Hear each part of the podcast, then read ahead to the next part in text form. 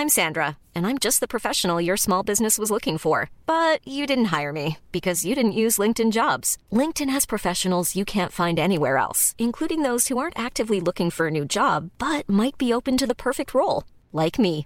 In a given month, over seventy percent of LinkedIn users don't visit other leading job sites. So if you're not looking on LinkedIn, you'll miss out on great candidates, like Sandra. Start hiring professionals like a professional. Post your free job on linkedin.com slash people today.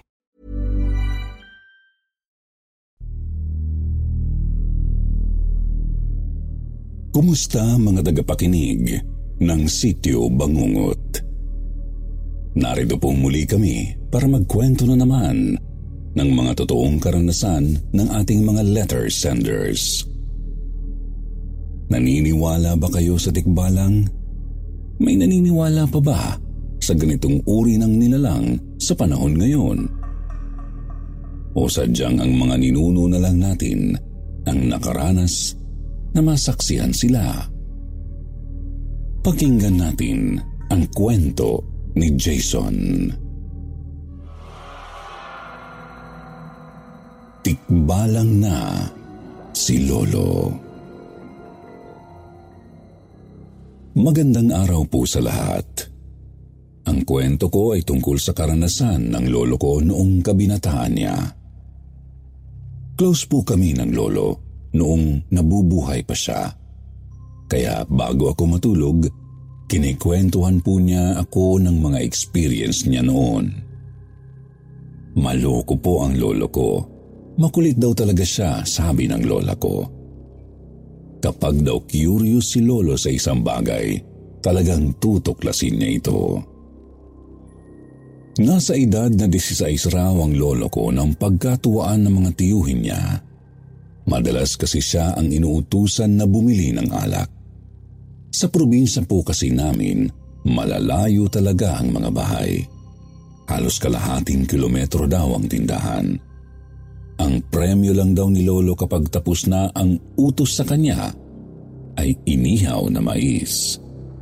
Paborito po kasi ni Lolo ang inihaw na mais dahil sa kanya, naging paborito ko na rin ito.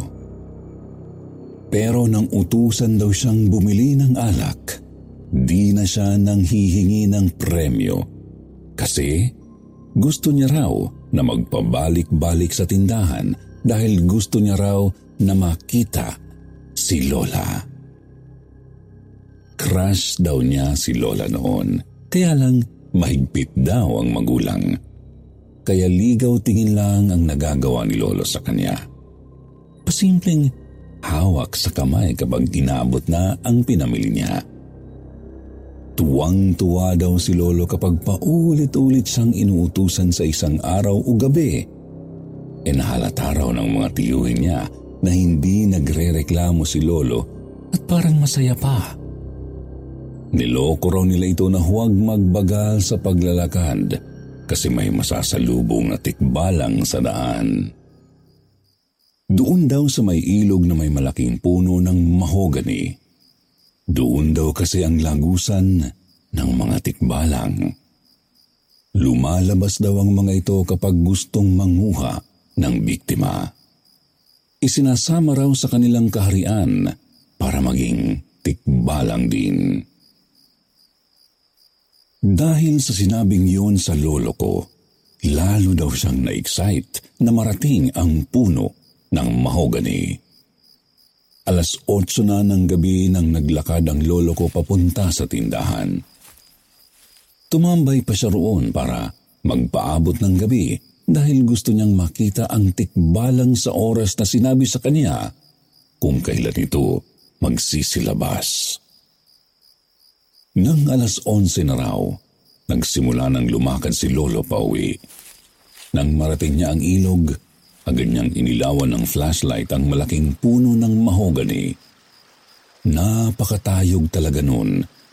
Nakaramdam daw talaga si Lolo ng kilabot nang nasa may ilog na siya. Paglapat daw ng paa niya sa tubig, sobrang lamig daw nito. Umakyat daw ang ginaw hanggang sa ulo niya. Parang araw nagtayuan ang buhok niya sa ulo at naramdaman niyang bumigat ang ulo niya dahil sobrang laki na nito. Pero nang kapain naman niya, hindi naman daw nagbago ang size ng ulo niya. Naghanap daw siya ng matataguan. Nagkumbli daw siya sa mga damo at matyagang nagbabantay sa puno ng mahogani. Yakap pa raw niya ang isang bote ng alak na pinabili sa kanya. Kasi nasa isip niya, baka raw habulin siya ng mga tikbalang at maiwan ang alak. May buwan pa raw sa langit nung gabing yun, kaya maliwanag ang paligid. Medyo naiinip na raw ang lolo ko sa kakahintay kasi mag-iisang oras na siyang nagtatago sa damuhan.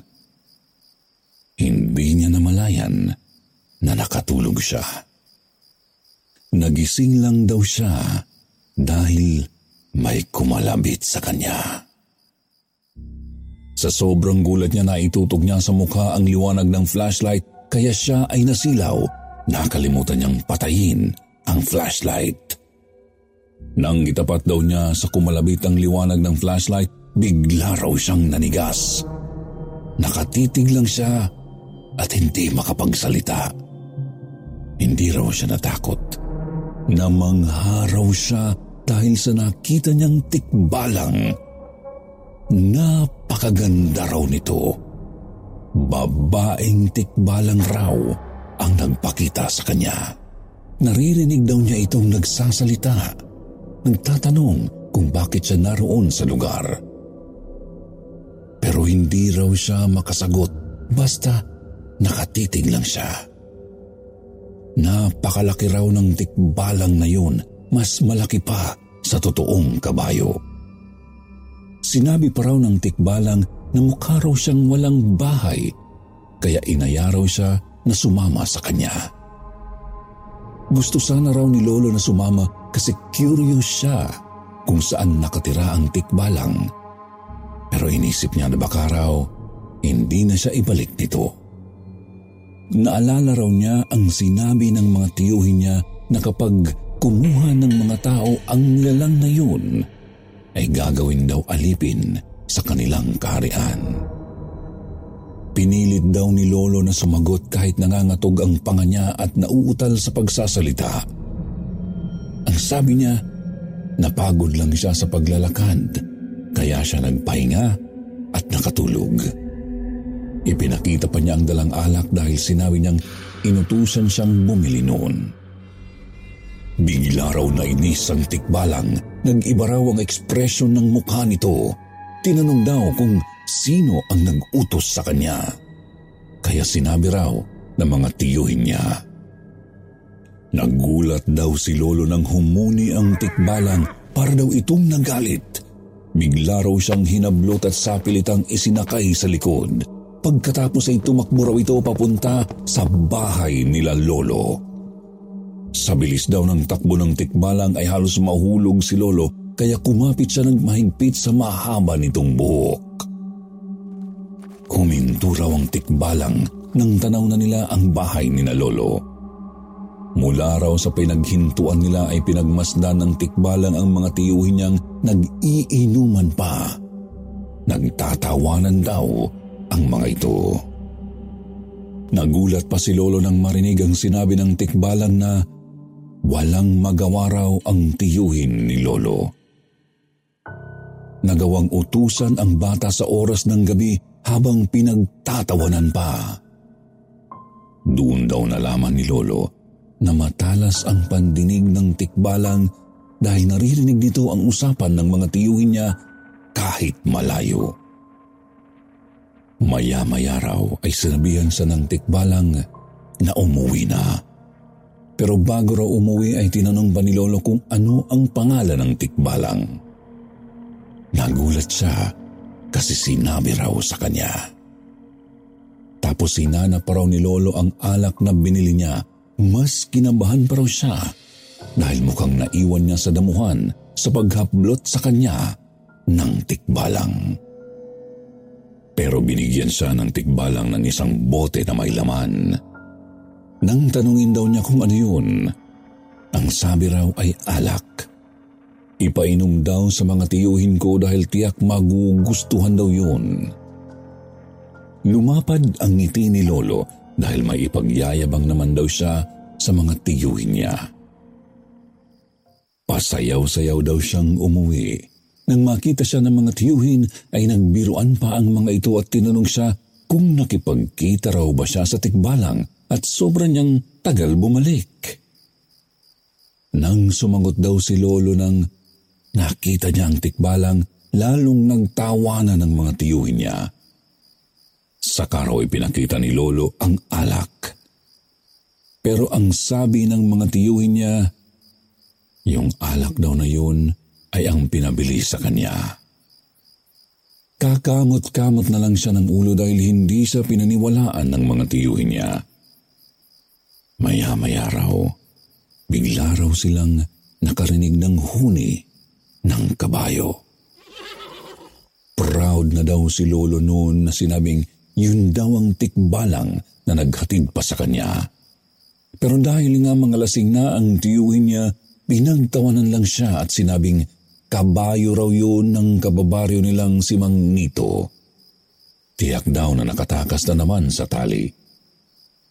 Pinatulog na lang siya ng mga tiyuhin habang tinutungga ng mga ito ang dala niyang alak. Sarap na sarap raw ang mga tiyuhin niya dahil manamis-namis ang lasa noon. Kinaumagahan, nagising raw si Lolo na nag-uunahan sa banyo ang mga tiyuhin niya.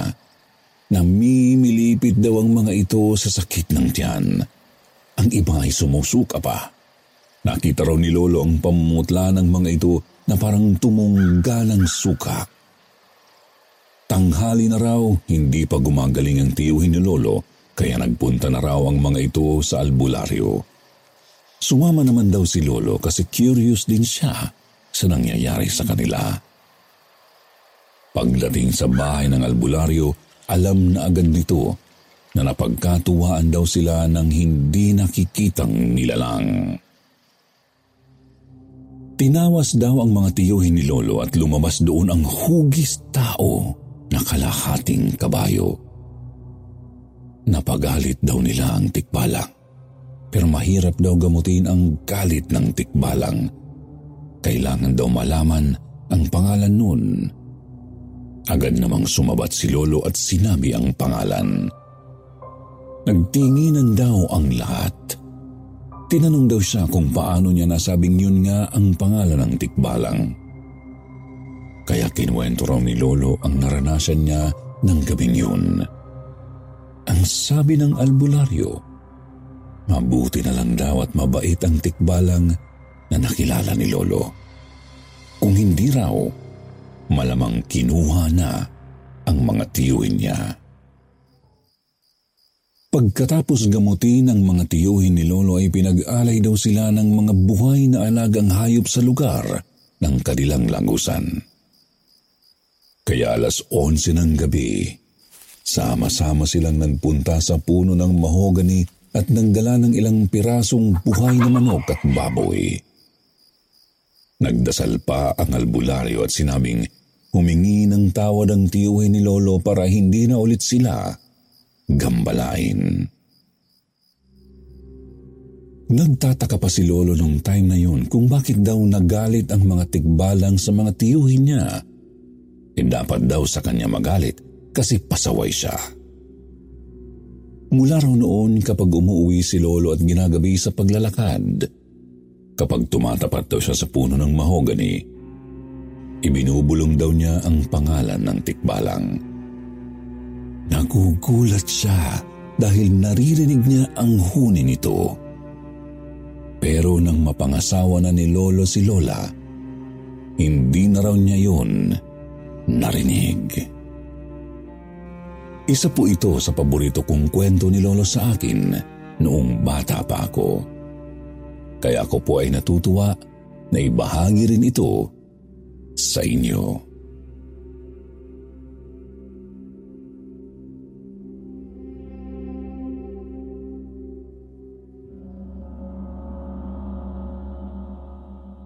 Tikbalang sa Tingbalaang. Noong ako'y binata pa, lagi akong inaaya ng best friend kong si Carding na magpunta sa kabilang barangay para suyuin yung Foreignay na pamangkin ni Kapitan Ago. Sadyang tinamaan talaga ang best friend ko sa babaeng puthi. Kailangan daw niya akong isama kasi hindi niya alam mag-Ingles. Buti raw ako. Nakapag- Millions of people have lost weight with personalized plans from Noom, like Evan, who can't stand salads and still lost fifty pounds. Salads generally for most people are the easy button, right? For me, that wasn't an option. I never really was a salad guy. That's just not who I am. But Noom worked for me. Get your personalized plan today at Noom dot com. Real Noom user compensated to provide their story. In four weeks, the typical Noom user can expect to lose one to two pounds per week. Individual results may vary. I'm Sandra, and I'm just the professional your small business was looking for. But you didn't hire me because you didn't use LinkedIn Jobs. LinkedIn has professionals you can't find anywhere else, including those who aren't actively looking for a new job, but might be open to the perfect role, like me. In a given month, over seventy percent of LinkedIn users don't visit other leading job sites. So if you're not looking on LinkedIn, you'll miss out on great candidates, like Sandra. Start hiring professionals like a professional. Post your free job on linkedin dot com slash people today. Pagtapos ng elementarya, habang siya ay nakatapos lang sa tungga. Pero ang hindi alam ni Carding, hindi rin ako marunong mag-Ingles. Wala pa kaming sasakyan noon, kaya naglalakad kami papunta sa kabilang barangay. thirty minutes ang lakaran bago makarating doon, at ang pinakaayaw ko ay yung parte ng lugar na tinatawag nilang Tingbalaang. May kwento kasi mula sa mga kanununuan ng mga lolo namin ay kuta raw ng mga Tikbalang yun dati. Noong panahon pa ng giyera ng mga Espanyol at mga Pilipino. Minsan nga naniniwala na rin ako kasi kapag nakikita ko si Carding ay talagang hawig niya ang mga nilalang na yun.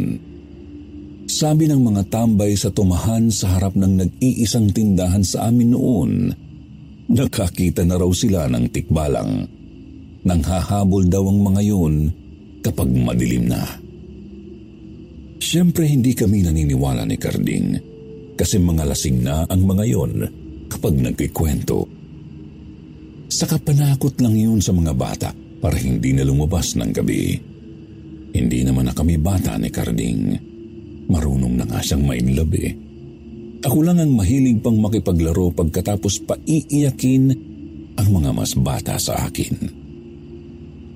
Isang hapong sinundo ako ni Carding sa bahay. May dala siyang gitara. Pinagtawanan ko pa siya kasi di naman siya marunong gumamit nun. Kaya ang sabi niya, props lang daw niya yun. Pampapogi, pampaangas daw. Tinawanan ko uli siya kasi di ko mahanap ang sinasabi niyang kapugian. Pero dahil nga magkarungtong ang bituka namin, sinamaan ko siyang umakyat ng ligaw. Naglakad na kami papunta sa kabilang barangay. May dala kaming flashlight na debaterya na nilalaro ko pa sa kamay. Malayo at madadaanan pa namin yung Tingbalaang na kinatatakutan kong lugar. Pasipul-sipul pa si Carding na lagi kong sinasaway kasi masama raw sumipol kapag paggabi na dahil nagtatawag daw yun ng mga nilalang na hindi tao. Talagang kinikilabutan ako kasi bigla ring umihip ang malamig na hangin. Bigla kong siniko si Carding. Nagkibit-balikat lang siya at sinabihan pa ako na ba't daw ako nagpapaniwala sa mga sabi-sabi, mas malas daw yun. Dahil sa sinabi ng yun, natamaan ang ego ko. Kaya sinabi ko sa kanya na siya na lang ang mag-isang pumunta sa kabilang barangay dahil uuwi na ako. Bigla niya akong hinawakan sa braso at pinigilan. Sinabi niya na nagbibiro lang siya at titigil na siya sa pagsipol. Ang totoo niyan, biro ko lang din yun sa kanya. Sinubukan ko lang kung takot siya. E takot din palang mag-isa. Pero natatakot na rin naman akong bumalik nang wala akong kasama. Kaya di rin naman ako uuwi ng mag-isa. Papalapit na kami sa sinasabi nilang Tikbalang. Lubak-lubak na ang lupang kalsada dahil tagtuyot na. Tapos malalawak na bukid sa magkabilang side ng daanan. Sobrang dilim talaga doon at nagbibigay pa ng kakaibang pakiramdam ang katahimikan ng lugar tuwing gabi. Ayos lang naman daanan kapag umaga dahil may mga naggagawa sa bukid. Habang naglalakad kami, hindi ako mapakali. Nilalamig ako kahit pinagpapawisan. Tahimik na rin si Carding. Nakikiramdam din siguro siya. Bigla rin kasing nag-automatikong tumalas ang pandamdam ko. Gusto ko nalang tumakbo, pero yung mga tuhod ko nanamlay rin bigla. Nagugulat na rin ako pati sa kaluskus ng tsinelas namin ni Carding, para kasing ang lakas ng dating ng tunog ng mga hakbang namin. Tahimik pa rin naming binabaybay ang Tingbalaang hanggang sa may narinig akong parang umalinghing. Malayo pero alam kong kabayo yun dahil sa huni nito. Natigil ako sa paglalakad dahil nanginginig na ang mga tuhod ko. Hindi ko na maihakbang, parang bumigat bigla. Tinanong ko si Carding kung narinig niya ba yung narinig ko. Pero pinagalitan pa ako kung ano-ano raw ang narinig ko, kuliglig lang daw yun. Halata namang natatakot din siya. Pinapagaan niya lang ang loob namin para hindi kami magkatakutan. Kahit pakiramdam ko'y napakabigat ng mga paa ko, nagpatuloy na rin akong maglakad at sumabay sa bawat hakbang ni Carding. Habang naglalakad kami ay naririnig na namin ang mga yabag ng kabayo na tumatakbong palapit sa kinaroroonan namin. Napatakbo kami ni Carding dahil sa gulat at takot. Kung saan-saan na kami nagsusuot, hindi namin alam kung saan banda naroroon ang kabayo na naririnig namin tumatakbo. Habang pinakikinggan namin ito ay parang dumami na sila, parang mga naghahabulan. Sa kakakinig ko sa kinaroroonan ng mga kabayo, nadapa ako. Agad naman akong binalikan ni Carding at nagkakandara pa sa pagpapatayo sa akin. Minamadali niya akong tumayo habang palingalinga siya sa paligid. Ako naman natutok ang paningin sa bandang unahan namin. May naaaninag akong mga kabayo na nagbabaga ang mga mata. Mabilis pa sa alas kwatro na tumayo ako at nagtatakbo pabalik sa baryo namin. Sumunod naman si Carding sa likod ko. Hiyaw kami ng hiyaw sa sobrang takot. Minuhumura ko pa siya sa mga ginagawa niyang kabalasan, yung pagsipol niya ang sa tingin kong dahilan kung bakit biglang nagpakita ang mga kabayo.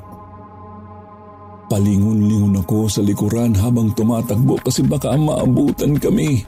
Kaya nakita ko ang itsura ng mga kabayo. Ang mukha nito ay sa kabayo. Yung buhok niya sa batok ay mahaba. Ang ibabang bahagi ay sa tao, pero malalaki sila, parang mga higante. Sa sobrang takot ko ay nalait at namura ko ang mga Tikbalang at hindi na namin namalayan na nakarating na kaming dalawa sa bahay. Ang bungad kasi ng baryo ay bahay namin. Mabilis akong pumanhik sa loob pati si Carding ay nakapasok din sa bahay. Muntik ko siyang mapagsarhan ng pinto. Nakalimutan kong kasama ko pala siya. Nasinghalan ko pa siya kung bakit siya pumasok sa bahay namin, pero tinakpan niya lang ang bibig ko ng kamay, kaya tumahimik ako.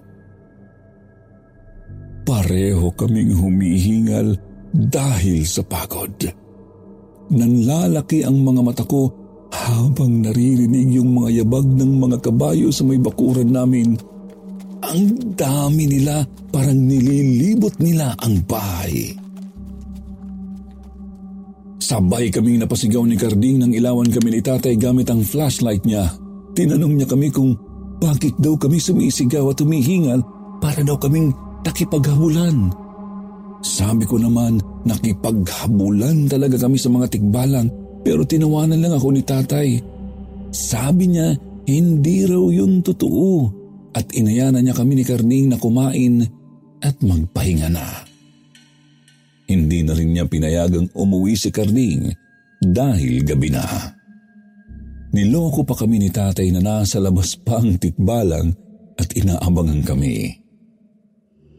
Nawaglit ng kaunti sa isipan ko ang nangyari sa amin habang kumakain at nagpapahinga. Pero napapansin ko si tatay na naghahasa ng kanyang tabak. Napansin din pala yun ni Carding kaya tinanong niya si tatay. Sagot naman niya eh, gagamitin lang daw niya yun sa bukid bukas. Naghasa ng naghasa si tatay hanggang sa matapos kaming kumain ni Carding.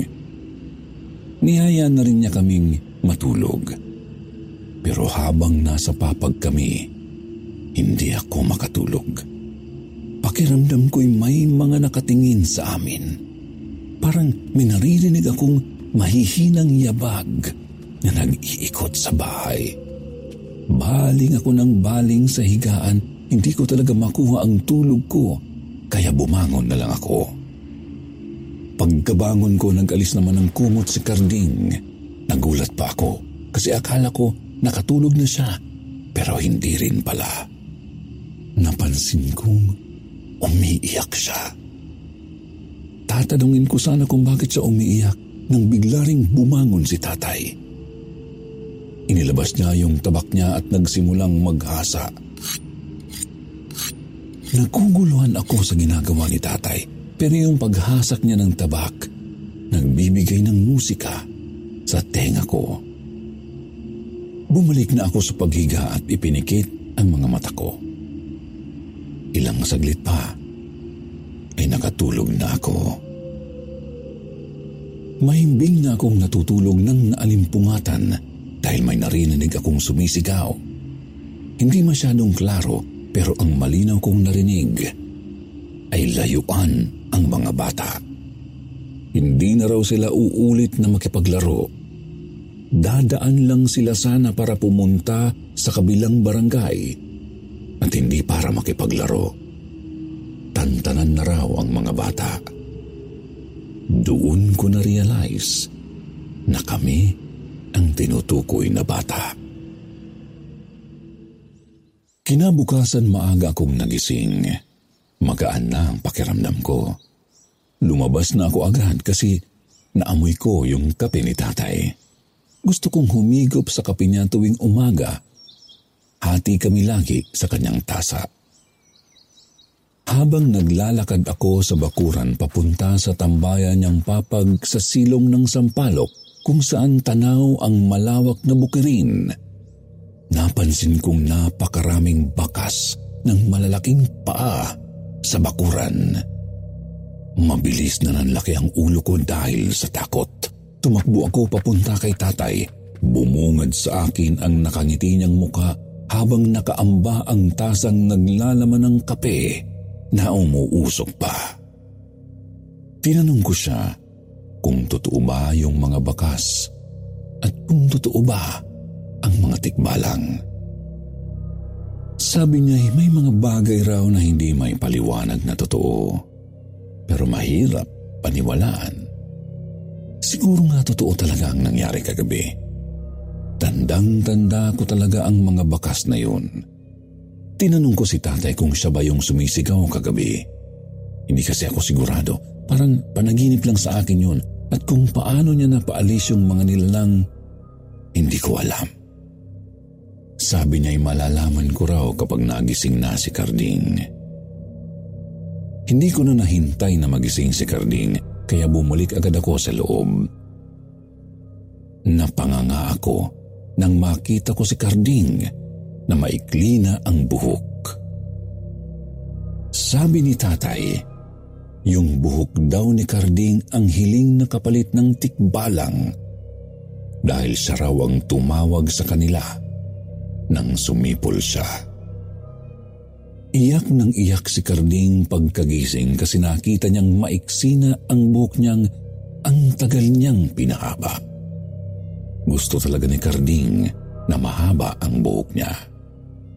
Buong araw ko rin siyang inaalo at pinapakalma hanggang sasabihin kong umaga na naman kaya pwede na naming bisitahan yung nililigawan niya. Parang kailan lang ang mga alaala namin ni Carding tungkol sa Tikbalang. Ngayon, nasa Canada siya kasama si Foreignay. Naniniwala na rin ako sa kasabihang foreign beauty are for exotic horsey. Ilang dekada na silang kasal at masaya ako sa kanila. Hindi niya ako nakakalimutang bigyan ng chocolates kapag umuwi siya. Sana po ay nagustuhan niyo ang kwento namin ng best friend kong Tikbalang. Eh, Este, best friend kong tunay. Huwag kayong mag-alala. Magkapit-bahay lang din kami rito sa Canada. Napangasawa ko yung kapatid ni Foreignay. Kaya lahat happy. Ito nga pala si Carlos na dating taga-Pilipinas. Mabuhay!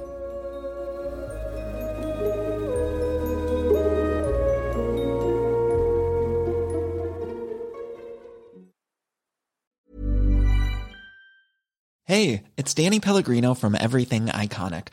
Ready to upgrade your style game without blowing your budget? Check out Quince. They've got all the good stuff, shirts and polos, activewear and fine leather goods, all at fifty to eighty percent less than other high-end brands. And the best part? They're all about safe, ethical and responsible manufacturing. Get that luxury vibe without the luxury price tag. Hit up quince.com slash upgrade for free shipping and three sixty-five day returns on your next order. That's quince.com slash upgrade.